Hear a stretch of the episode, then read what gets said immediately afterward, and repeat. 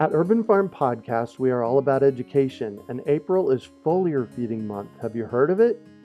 It is a super simple application of spraying liquid organic fertilizer on your trees and garden plants. The leaves, branches, and trunks are incredible at absorbing nutrients. And if your soil isn't great or your pH is off, foliar feeding is a quick and long lasting fix to get your plants the nutrients they need. Want to learn more? Join us for our free online webinar on how to apply this amazing process to your gardens and fruit trees. Visit urbanfarm.org to sign up. That's urbanfarm.org. Greetings, urban farmers, gardeners, and healthy food visionaries. Farmer Greg here, and welcome to the 576th episode of the Urban Farm Podcast, where every day we work together to educate and inspire you to become part of your food revolution. Today on our podcast, we have a young farmer with a long family history of farming. We're talking with Casey Cox about the story of her family peanut farm. Casey is the sixth generation of her family to farm on Flint River in South Georgia. Her family farm, Longleaf Ridge, produces sweet corn, peanuts, field corn, soybeans, and timber. Prior to returning to the farm full time, Casey managed the Flint River Soil and Water Conservation District, serving as executive director for over five years. In this role, she developed and directed multiple projects with federal, state, and private partners and was responsible for procuring and managing over $13.5 million of funding for conservation programs. She was appointed by Secretary Sonny Perdue in 2019 to serve as Georgia's alternate board member on the National Peanut Board. Congratulations. Casey holds a Bachelor of Science in Natural Resource Conservation from the University of Florida. Her most significant professional contribution to date was teaching Cookie Monster and Gonger, where peanut butter comes from on Sesame Street in season 49. How fun is that? I'm sure we'll talk about that. Welcome to the show today, Casey. Are you ready to rock? Let's go. Excellent. So I shared a bit about you. Can you fill in the blanks for us and share more about the path you took to get where you're at today? Absolutely. So my story really started obviously growing up on the farm. It, it was a huge part of my life and probably something I took for granted uh, because it, it really has shaped who I am, shaped so much of my identity. But of course, that was something I didn't quite realize until I left. So, like most high school students, I wasn't too sure what I wanted to do, but I knew I wanted to move far away from the farm and probably never come back. And it didn't take too long while I was in college to change my mind. I and, and I'm really grateful. I'm actually an only child, and even with the history that my family has, my parents never pressured me to come back. That was completely my decision, and they were very supportive and very encouraging. But they ultimately just wanted me to be happy. Uh, but right before I left for college, I attended a meeting at our neighbor's place about it was about some water issues about the Flint River. And I remember my mom saying to me, she said, "I know you're about to leave for college, and and we don't know where where you're going to wind up, but it's really important for you to always know what's going on in your backyard." and and where you grew up. And that that was really pivotal for me because that meeting was talking about some of the issues with the river and and, and how they intersected with agriculture and farming. And, and that resonated with me really strongly. And that actually was the same week I was choosing what major oh, I wanted nice. to, to do in college. so, uh, at, the University of Florida, I had this incredible program of natural resource conservation. And I and so I was able to pick that path, and, and that really changed the course of, of my life in a lot of ways because as soon as I got into those program, or as soon as I got into my program and started taking some of those classes, I realized how special my childhood was, how unique our, our family businesses. You know, I really had that mentality because I grew up in a, in a farming community that everyone was familiar with agriculture and familiar with farming. And then I went to a large university where there were people from all over the country, all over the world, and, and people who, who grew up very differently from me. And I, that just really helped me understand how different my life was and, and how unique of an opportunity I had. So I started thinking towards coming back to the farm really in, in my freshman, sophomore year of college and or not coming back to the farm, but coming back to Southwest Georgia, and then eventually decided that I ultimately wanted to return to the farm full time. But my parents and I thought it would be a great idea for me to work off the farm for a few years to gain some really valuable insight and perspective, and that has proven to be one of the best decisions I'll I've bet. ever made too because I loved my first job. Yes, it was it was so it, it, it was really important for me to do that to build confidence and, and meet other people in the agriculture and conservation industry. And I really feel like that role has created an incredible foundation for me going forward. So uh, this is my first year full time on the farm without any other any other jobs or uh, other other responsibilities, and it has been quite a year. 2020 is quite a year to start something new. Oh my gosh! and uh, no but I. I work with my dad. I uh, I work with my dad full time, and, and it's really been a huge blessing. And I, I tell people all the time that deciding to come back to Southwest Georgia and return to our family farm was the best decision I've ever made in my life. Wow. Well, you know, so I actually saw you on a Netflix TV show, and one of the things that ins- right. one of the things that inspired me to reach out to you and and ask you to be on the podcast is you're a young person, and there's not too many young people out there that are farming, and there's a big and here, and you have a family farm to do it on, which is huge. Tell me about that. Exactly. That that's something that, like I said, growing up, I really took for granted. What a special opportunity that I had, and, and having a family farm and land and, and this legacy here that that I could return to. It was something that I just didn't understand how unique or special it was, and now that I do, I'm just so filled with gratitude that I have this opportunity. And yes, it, it is definitely there. There are young farmers out there. Obviously, there there are several of us, but it is it's not the norm. Agriculture is such a risky industry to go into. It's so much easier to just pick a steady job in a in a city somewhere and just know you're going to have a steady income that you're what you work for all year isn't wiped out by a natural disaster. But there there's something so special in coming back home to a place that that just has this indescribable pull on your heart and your soul because it, it's just almost a part of who you are and and that's really what our farm is for me. I didn't realize how connected I was to our land and to our farm until I left and, and that really opened my eyes. And it has been such a great opportunity to return to the farm. And and I will say I'm I really didn't know how people would re- react to that within the local community. Other farmers, you know, my parents cautioned me that other people may not take me seriously, especially as a young woman coming back to the farm. Right.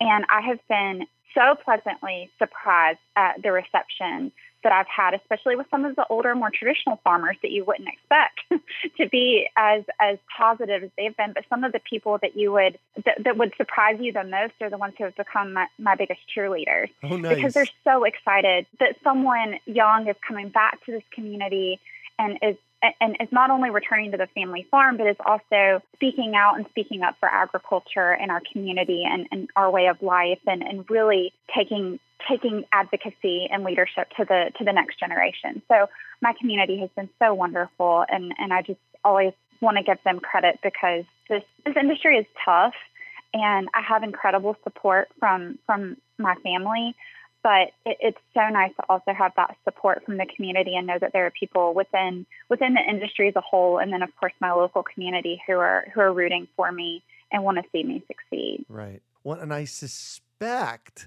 that being the executive director for the Flint River Soil and Water Conservation District for five years has uh, carries a lot of weight. That was honestly the perfect perfect job for me. I loved it so much because the board of directors for the conservation district is mostly made up of farmers. Several farmers I knew and several farmers that I had the opportunity to get to know over the years. And they are doing some really cutting edge and innovative work, uh, especially with the University of Georgia and uh, some of some of the. I mean, it's just amazing what they're doing, honestly, and and I'm so proud to have been played a small part in that and, and to have been part of that. So yes, that that really helped me because it helped me find my voice and my passion. I had to learn how to do things that were way outside of my comfort zone, like Nice. public speaking and interviews and, Right. and things that things that most farmers are usually not comfortable doing. And and so that's but, but I'm really thankful now because it, it opens so many doors for me now as a farmer to have had those connections and relationships. And, and I think that the one thing that it did for me within the community is I was able to be a voice and a representative of the agriculture community in a positive way. And I was able to showcase all of the things that our farmers in this community are doing that are that are that show good stewardship and conservation. And and I really loved that. And I and I think that certainly helped build my relationship with with growers all over Southwest Georgia and even the rest of the state. Wow. Well, congratulations. Thank you. Thank you. It was a wonderful experience. And so, how long has your family owned this particular piece of land that you're farming? Well, there. So our farm is split into a few different pieces of property, like most most farms are, and so part of that property has we can go all the way back to the 1840s wow. with within a, a part of that property, which is amazing. So that's where the six generations come in. The rest of it has been acquired probably in the last two or three generations. And but my family has been farming in this area on the Flint River all that time. So it may not be not all of not this exact property, not all of it, but in this general region. So yeah. I had to have very strong ties and very strong connection to this land. Yeah. Well, and you know, I'm really proud. I live on a piece of property that I bought 30 years ago. That's three decades. But you're not talking three decades, you're talking 150 years. That in itself is right. amazing, right? It, it really is. And, and I'm so thankful.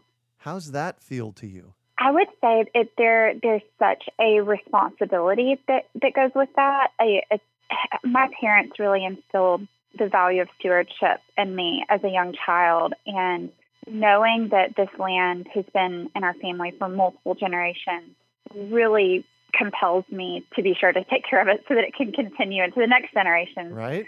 I wouldn't have what I have today if it weren't for the same stewardship value being passed down generation to generation. So I would say that that connection to the land is really special because and it also fuels my conservation ethic that's so important to me. Yeah. And so, what did you do for the Flint River Soil and Water Conservation District? Tell me about that a little bit. Wow. Well, we, I will say, we had what I loved about it is that we had so many different projects that were all over the spectrum. When I'll, I'll give you a few examples, and it, it is just funny thinking back on it because it, you're just like, is that is that all from one organization? Uh, but you know, our primary purpose was, of course, conservation, and then we did a lot of really wonderful educational and, and education and outreach type initiatives. Uh, one of the things I'm most proud of and, and most passionate about is, is our work with innovative irrigation.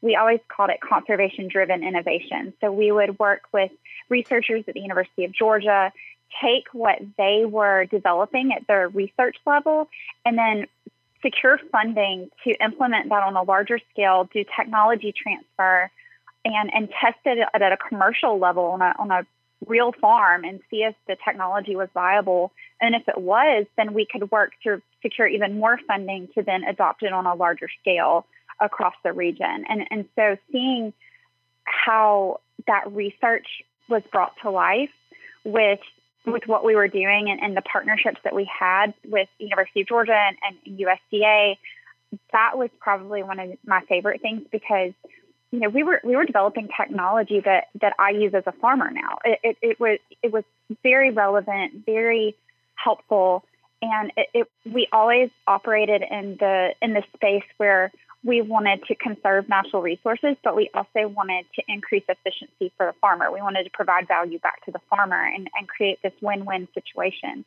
So I, I worked in several projects doing work on irrigation. That was probably my main focus. But then we also had the opportunity to do some uh, much very different projects as well. One uh, specifically that I'm also really proud of is we received a grant from the National Association of Conservation Districts in 2016 to start an urban ag conservation program in the urban area that was within our district, which is a town of about 90,000 people. It's wow. a, it's really the urban hub for our region and that they have tremendous issues with food access and food security. There are so many food deserts. There, there are a lot of problems there. And then there are several small farmers in that county and in that region that just don't really have a market or a way to get their what they grow to a to a local market. And so we actually created this urban program that then became its own nonprofit called Flint River Fresh. And it has been really exciting to see that initiative grow. And it all started with just this little grant proposal and, and small project. And now it's this really impactful community organization with community partners and corporate partners and volunteers. And it's just, it's so exciting to see how that has really transformed several issues within that community. And, and it's still early in the process, but I'm, I'm excited to see how it continues to grow. Uh, but it feels like it's really, it's making a real difference in the community. So I'm really proud of that. And, and then the, the last project I was working on before I left was actually a, a feral swine control pilot program. so when I say that we worked in a lot of different areas, we. Did you say feral swine? Yes. So these are wild pigs. So wild pigs. They so just a little background on why that's so important is in in our part of the country and uh, really all over the country, feral swine has become one of the most problematic invasive species that to deal with. They not only destroy agricultural crops, they also are destroying natural environments. And so they are they are a huge, huge problem. And so we were working on pilot projects to figure out how to come up with some me- mechanism for control so that they weren't running rampant and destroying crops and destroying nature. And so that was uh, a really unique initiative we, we were working on. So that was really the one of the last things I did before uh, returning to the farm full time. I know more about feral swine than I ever thought I would want to. right now, are these are these pigs domesticated pigs that got out, or are they wild pigs? It, it's a mixture. They mm. are really they started coming over. Uh, you can trace these back all the way to the 1600s with the Spanish bringing them over, and and then there there's a mixture of some domesticated pigs that were released and then mixed with the wild population, and they procreate very rapidly, and they're um, they they don't have a lot of natural predators in these areas, and they are just extremely destructive. So uh, that's that's a whole other rabbit hole we could go down. But there, it, it's a it's a very complex problem, and it's one that the, the reason the district was very well suited to work in that space is because it, it's a problem that impacts farmers and natural resources, and so that was one of those places where we could we could really bring build a partnership to to come together and, and try to address that problem within within our area so that that was fun. I mean, I, I, enjoyed that because it was so different from all the other work I had been doing. So mm-hmm. I actually really enjoyed getting involved in that. But it's uh, like I said, all, all types of different uh, projects within the district. wow, no kidding.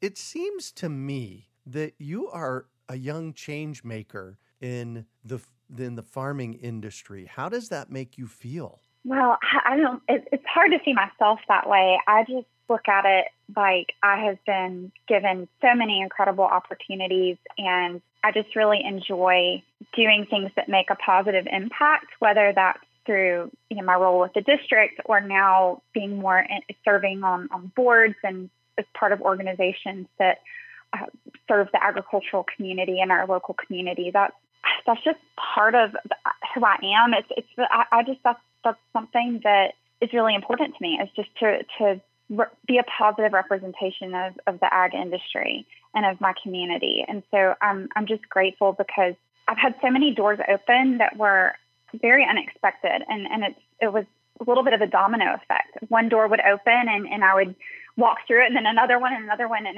it's just it's all because I've had these people who have given me these opportunities. So you know, I've, I've certainly tried to jump in opportunities that would benefit the the farm and the ag industry, uh, but none of that would be possible without those people who are who are helping me and, and leading me along the way. And I say that you're doing exactly what you're supposed to be doing, and the universe is aligning and just pushing you in that direction, and it's working. Congratulations.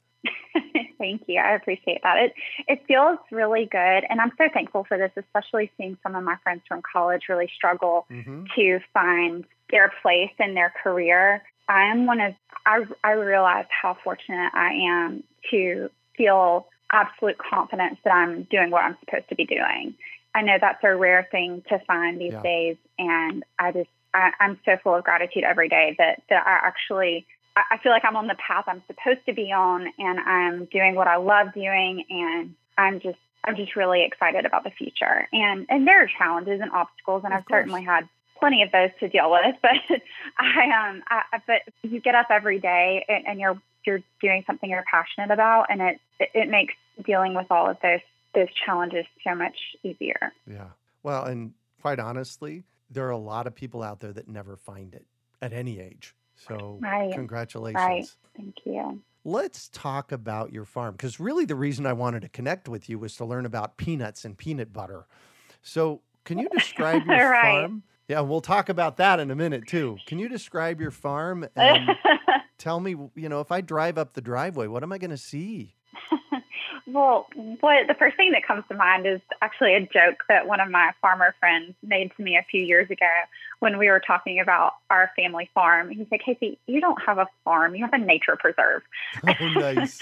and I love that because um, we we do have quite a few pine trees and, and woodland on our property, which is really special to me and, and to my family. That's something that uh, it's just it's really beautiful and, and a really special ecosystem. And i could literally spend all day talking to you about these trees and this ecosystem. So i will i will hold back on that. But we have we have actually more timberland and woodland than we do cropland so if you are driving down the driveway you're you're going to be just surrounded by trees which is not what people really expect when you're picturing a farm and especially one in southwest georgia ours is not not as typical and then the other really special feature of our farm is that it borders the Flint River. And the Flint River is just absolutely beautiful. This is the one in Georgia, not the one in Michigan, of course. Uh-huh. But the, the Flint River is just a really special and beautiful place. And we're so lucky because our neighbor across the river is an ecological research center. Um, so it's just as beautiful across the river. And we, a very remote and not developed and so then, then of course we have all of our fields that are nestled in within all these trees, and we uh, we have irrigated cropland. All of all of our cropland is irrigated. We rely so much on water, which is why water conservation has been and irrigation technology are, are two huge focuses for me. But we have right now we're we're actually in the middle of harvest, which is my favorite time of year. So we I, if you came to the farm, I could take you to our our sweet corn field where we're, we're harvesting sweet corn this week and to our peanut fields where we are we are hoping the weather cooperates and enables us to start picking peanuts uh, a little bit more. Uh, uh, we're, we're a little behind on that right now. And I always like to take people to the river, of course, because it just it, it feels like that that's part of our, our home, an extension of our home and land is, is the river. So that's just a quick little description of, of our farm. It's it's a very special place. Mm, sounds like it. I love that you live on a nature preserve. Me too. so this past summer, I actually had a young man on the podcast talking about nut butters and peanut butter, and it and around that same time. I saw the segment on Netflix about you and peanuts. So tell me about peanuts and where they come from and give me a little history there. Sure. Okay. Well, I'm I'm very passionate about peanuts. This is one of my favorite crops that we grow. It is it is such a special crop and such a unique crop. Uh, something a lot of people don't realize, especially if they don't live in the heart of peanut country like I do, is is that peanuts are legumes and they grow underground. so uh, when when you're looking at a peanut field, you're really just looking at this this small shrubby bush green bush. And then when we are harvesting or dig, we start by digging the peanuts and actually inverting them from underground. That's why we have to rely so much on sunshine and dry weather for after um, during the harvest process is because we're actually digging them underground. Um, Georgia, where where I am, is, is the number one producer of peanuts in the United States. Wow! Uh, we actually produce about half of half of the United States peanut production is, is comes from Georgia most years every year. And if you take in our neighbors in Alabama and Florida, you're looking at about 70 to 75% of U.S. peanut production. So, um, peanut production is, is, really kind of limited across the country. It, it we have uh, it stretches over out west to really that border of, of Texas and, and, New Mexico. There's there's some a lot of peanut production there, and then it comes through the the southeast and a little bit up into Oklahoma, Missouri, Arkansas, and then through the southeast up to Virginia. And that's really the only peanut producing region in the state. And the reason for that is we have such a long growing season.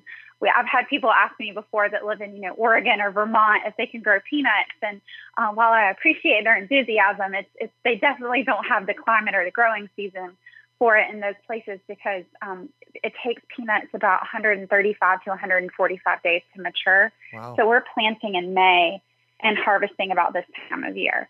So you're you're talking about you know five or six months of growing, and mm-hmm. so you have to have good conditions for that. So that's why it's, it's really relegated mostly to the south. But you know, the the Netflix documentary was a really great experience. I always like to joke with people, I am the peanut problem, because that was the name of the episode. But um, it, and it was talking about food allergies and peanut allergies mm-hmm. specifically, mm-hmm. and and that's an area that I've become really familiar with as I've gotten involved in the industry. And one little plug I'll make is, is for the National Peanut Board, which, as you, as you mentioned when you were introducing me, I just started serving on that last year as the alternate board member. And I'm so proud because the National Peanut Board was formed in the year 2000. And since 2000, they have contributed over $32 million. That's all peanut farmers' money from the, the checkoff program that we have. $32 million towards peanut allergy research, education, and outreach. Wow. And awareness. That's so huge. that that is just and that's that is peanut farmers' money. That because that comes directly off of our our profits um, to the checkoff program, and that is and those are peanut farmers making that decision. And some of the research that the peanut board helped fund really in the really early years was foundational and fundamental to the new early introduction guidelines that completely changed how the medical community recommends introducing peanuts in and potentially other allergens to to children. So I'm just so proud of, of all the work that's been done there. And I can give you some information later with some great links on, on all of that with, you know, scientific evidence because I know a lot of people sometimes the first thing people that comes to mind with peanuts is peanut allergy. Right. And um, so there's there's there's actually some really really positive news and, and some really great research that's being done in that space. And I'm really proud to be part of an industry that has been so proactive in that and so involved in, in trying to make that to make that better for families who you know are either trying to prevent peanut allergies or who are suffering from peanut allergies. Mm-hmm. Wow! Congratulations. So, what? like I said, I could talk about peanuts all day. so, uh, if you have any specific questions, I, would be glad to, to answer those. Well, first of all, again, you're, you're on the leading edge of, of helping with something like that. Congratulations. And let's jump. thank you, but I, I, hardly can take credit for that because that, that was all done way before my time. I'm just I'm just really honored to be part of an organization yeah. that that has done that. Yeah. Well, congratulations. So let's let's talk about your most significant professional contribution that we spoke about Sesame Street. Oh my gosh.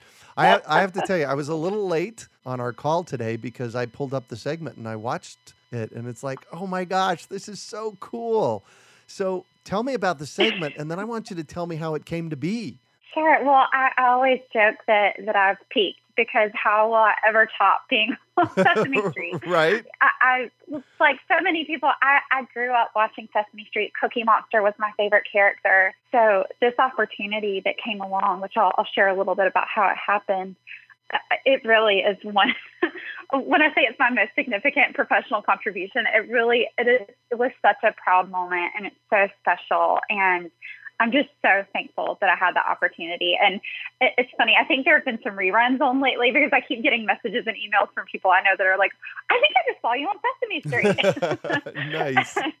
and it's just it is it is so funny. Well, the, so the segment first of all, I absolutely applaud Sesame Street for doing this because one of the, I think one of the biggest challenges that we face as farmers is is just a, disconnect with consumers and understanding yep. how food is made and where it comes from. Um, that's something that really worries me uh, as, as a farmer, especially a young farmer, about the just the you know that that disconnect and some of the misinformation. So I'm so excited that Sesame Street has created this segment. So the the show or the little segment I was on was part of a series that they call Foodie Truck. and that's where Cookie Monster and Gonger are making some kind of snack or, or they're they're cooking together. Gonger is a new character. I didn't know about him. He was he was either. new for me. Uh, he's a chef. he I had when they sent me the script, I had to audition for it. it was, I had to send them like a little audition video. When they sent it, I was like, I have no idea who Gonger is. I'm just going to pretend this is Cookie Monster. but Gonger is this is cute little chef and so in my segment, they were making a little snack with some apples and peanut butters, and Cookie Monster ate all the peanut butter. So, and, and Chef Gonger was very upset with him. And they had to come to the peanut farm and the peanut butter factory, and they learned how peanut butter was made. And I gave them another jar of peanut butter since Cookie Monster had eaten all of theirs. so that that was a segment, and it was really cute. And it aired on the episode that was called uh, Elmo's Happy Little Train which was on season 49. And this all started because you know when when I said earlier that when one door opens another and another and it just keeps happening so I was I would always try to help people out with these different organizations you know the different peanut organizations if they needed a farmer to talk um, they knew I was pretty comfortable with public speaking because of the nature of my other job and I had become more comfortable with interviews because of that role too and just talking about all, all of the things that we were doing with the district. And so I had a friend reach out to me from the Georgia Peanut Commission and ask if I would be interested in working on a children's educational show. That was all I knew at the time. And I oh, nice. Like, eh, I mean, sure, I'll help. I'm not great with kids, so I don't really know like if I'm the right person, but like I'd be glad to help. I found out later it was Sesame Street, and I was like, oh, yes, we will make it work. um, but the tricky thing is they needed to film in February. Now, there's not a whole lot of peanut production going on in February.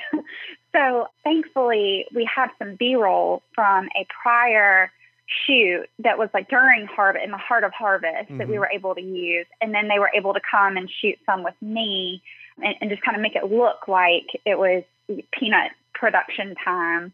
Uh, but I had so much fun that there was a film crew out of Atlanta that came and they had they had contracted with Sesame Street to do my segment. I didn't actually get to meet the characters. That was the that was the sad part. Um, they didn't come come down to the farm with me, but it it was so much fun. I loved the crew, just amazing director and producer, and all of the people who were part of that crew. We spent, um, I think, I think we filmed for 11 hours the first day. Wow. So we got to know each other very well. yep. uh, I mean, it's amazing what, what goes into production. Um, mm-hmm. Um, and, and so we had it, we had so much fun with it. They made it, I mean, how can you not have fun with Sesame right? Street? So they they made it really fun, and then it took almost a year. Actually, it came out about a year later so I was anticipating it that whole time, and, and I kept thinking, I was like, what if they decide not to use it? And I've gotten all excited that I'm going to be on Sesame Street. Hmm. Um, but when it came out, I was just, oh my goodness, I was just so excited. It was, you know, the the Netflix documentary. I was a little bit more nervous about it because I had no idea how that was going to turn out, and it was a really serious topic, and I felt like, it, and, and, I knew it would be seen by people all over. And I, I, was really nervous about that documentary. But with Sesame Street, I, I knew I was just excited because I knew it wasn't, it, it just, it's Sesame Street. Of course you're going to be excited. Right. So that, that's really the, that, I guess that's how, how it all happened. And they, the, the production team had reached out to the Peanut Commission and asked them for, they wanted a, a farmer and, and they really wanted a female farmer and there just aren't quite quite there aren't very many of us. So um, and and I I certainly had done some interviews and, and things in the past. So that's how I got selected, and I will always be grateful that yeah. they they thought of me for that. Well, and I can tell from our uh, 35 minute conversation today that you're really well spoken. so, congratulations oh, on you. Sesame Street and everything that you do.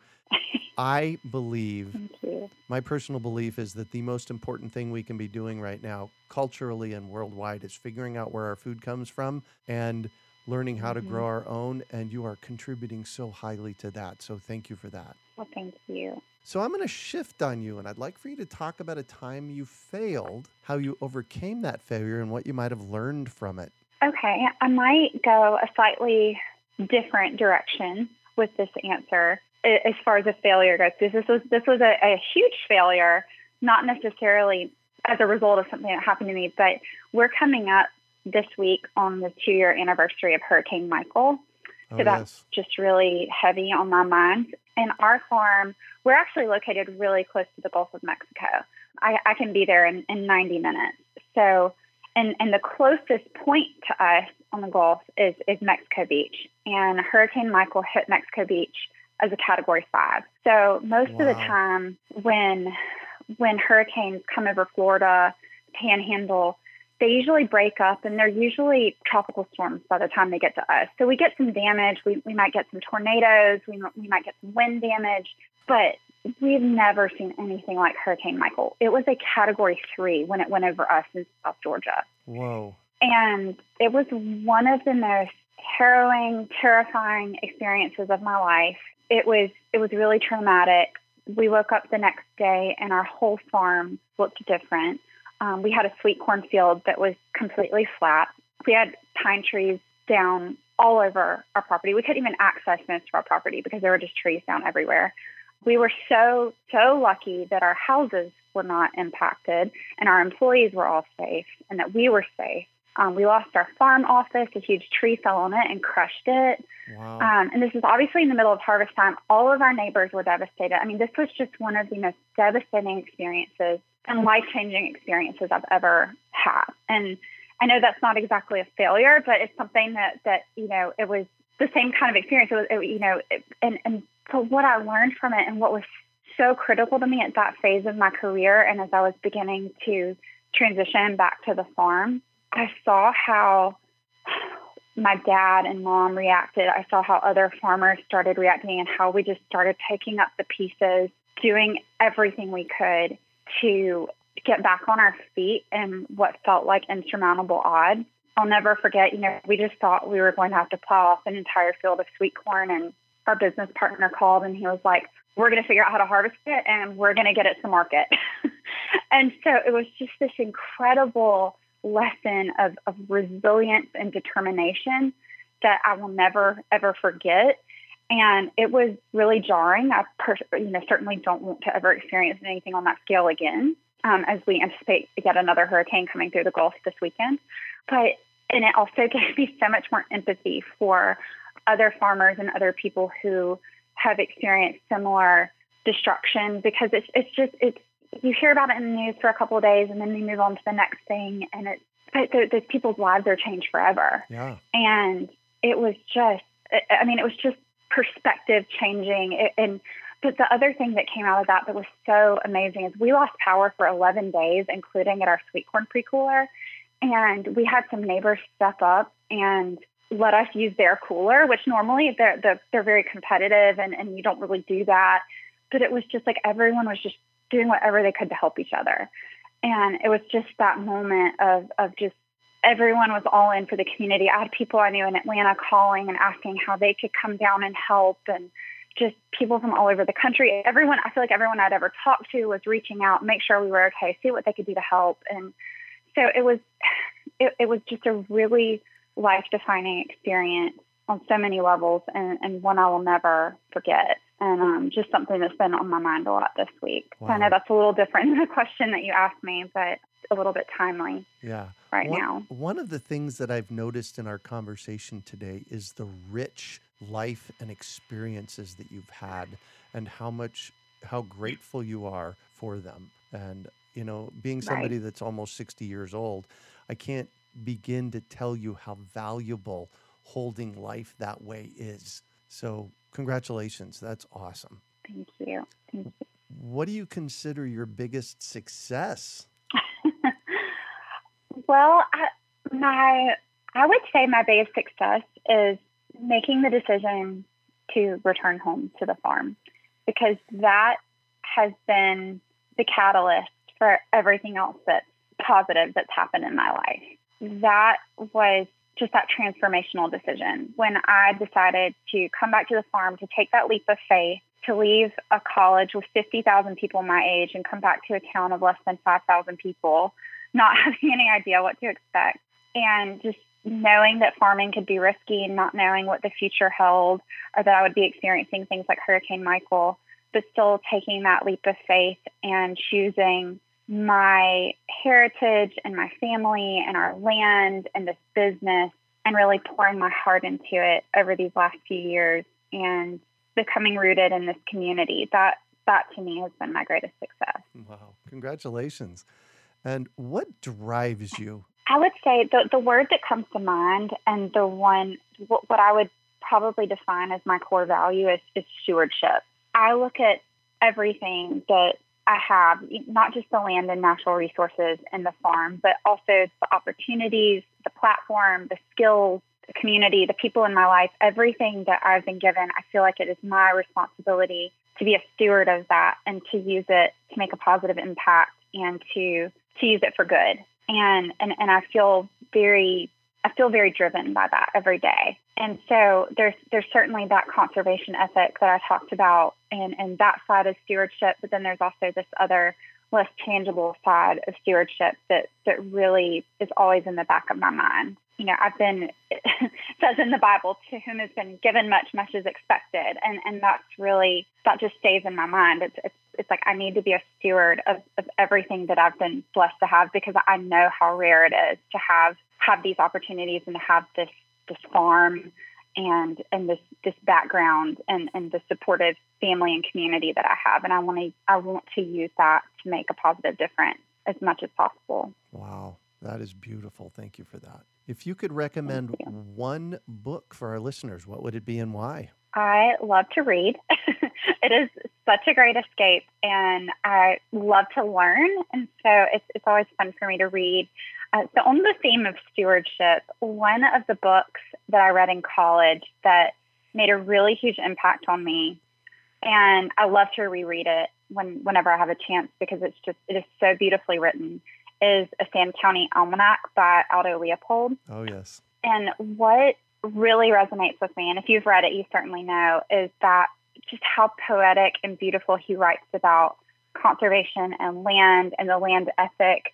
And that was really the first time I'd ever seen in print what I feel like was in my heart around the land and natural resources and conservation. And it, he just does it so eloquently and so beautifully. And that book, for anyone that cares about the land and about conservation, would would really enjoy that book. It's it's just timeless to me. Yeah, the Sand County Almanac. Aldo Leopold. What one final piece of advice do you have for our listeners? I will say that the moments in my life that have resulted in the most significant growth have all been when I have pushed myself or been pushed out of my comfort zone.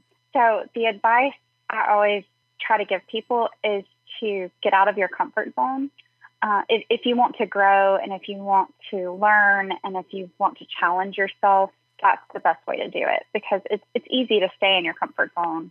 But I, I just look back on the last several years, even just since I've moved home, and how much I've changed and evolved as a person. And it's all come down to those decisions I made that squarely put me outside of my comfort zone. so I, I really make it an effort to do that as often as possible, even even when it's scary or when I'm taking a big risk. It's I know that, that that's where I'm going to grow the most. Wow, that is beautiful. Thank you so much for joining us on the show today, Casey. Well, thank you for the opportunity. It was great talking with you, and, and I appreciate the opportunity to share a little bit of my story. Oh, my gosh, and a delightful one it is. How can our listeners get a hold of you? The best way to find me is probably on social media. Uh, I have a Twitter handle at KCCASEYMCO.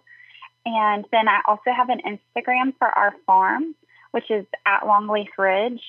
And there's uh, there's also a Facebook account for our farm as well, Longleaf Ridge Farm. So those are those, that's probably the best way to get in touch with me is, is through one of those social media accounts. Beautiful. Okay, we also have a website at longleafridge.com.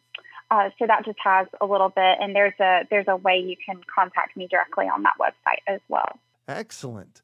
You can find show notes from today's podcast at urbanfarm.org forward slash longleaf ridge. We hope you enjoyed today's episode of the Urban Farm Podcast. Remember to listen for tips, advice, and resources to help you on your journey with urban farming.